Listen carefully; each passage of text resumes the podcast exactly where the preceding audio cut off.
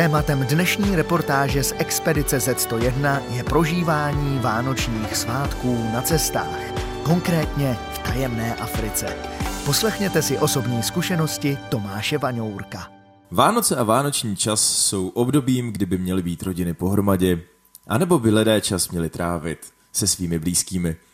Pro nás cestovatele a především na cestách je to trošičku složitější, protože naše práce nám neumožňuje být v okruhu našich blízkých a tak využíváme jediného vánočního daru, který se nám mnohdy dostává a to je dar cestování.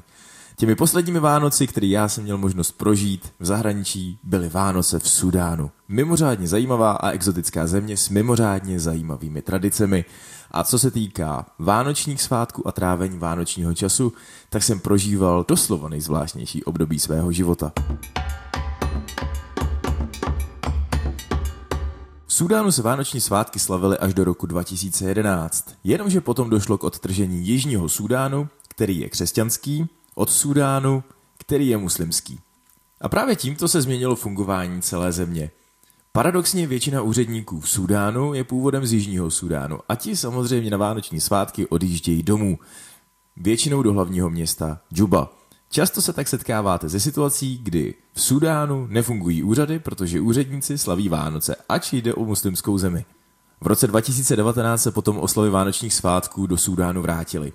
Ale je to zcela odlišné, než byste očekávali a než znáte právě tady od nás z domova, a nebo z Evropy. To, co tam rozhodně nenajdete, jsou vánoční stromky. Sem tam někdo ozdobí palmu jenom tak, aby to vypadalo, ale to je maximum. Arabské kultury, po případě křesťansko-arabské kultury, si nejvíc váží společnosti. A proto většinu času lidé tráví ve společnosti svých přátel anebo rodinných příslušníků. Nakonec to je ale běžný život Sudánců. Reálné oslavy vánočních svátků probíhají tedy tak, že si jich vlastně ani nevšimnete.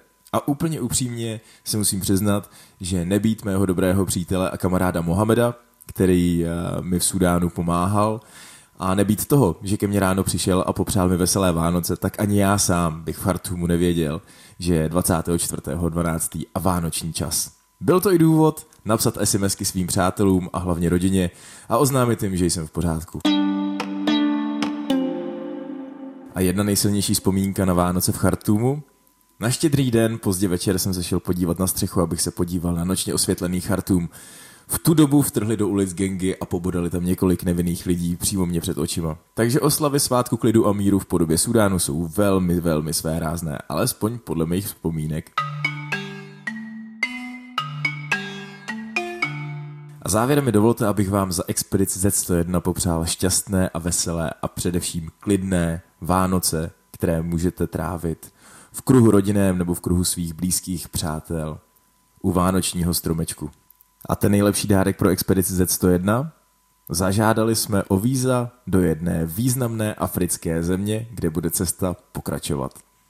Tak možná pod vánočním stromečkem objevíme schválená víza a konečně se vydáme dál poznávat Afriku.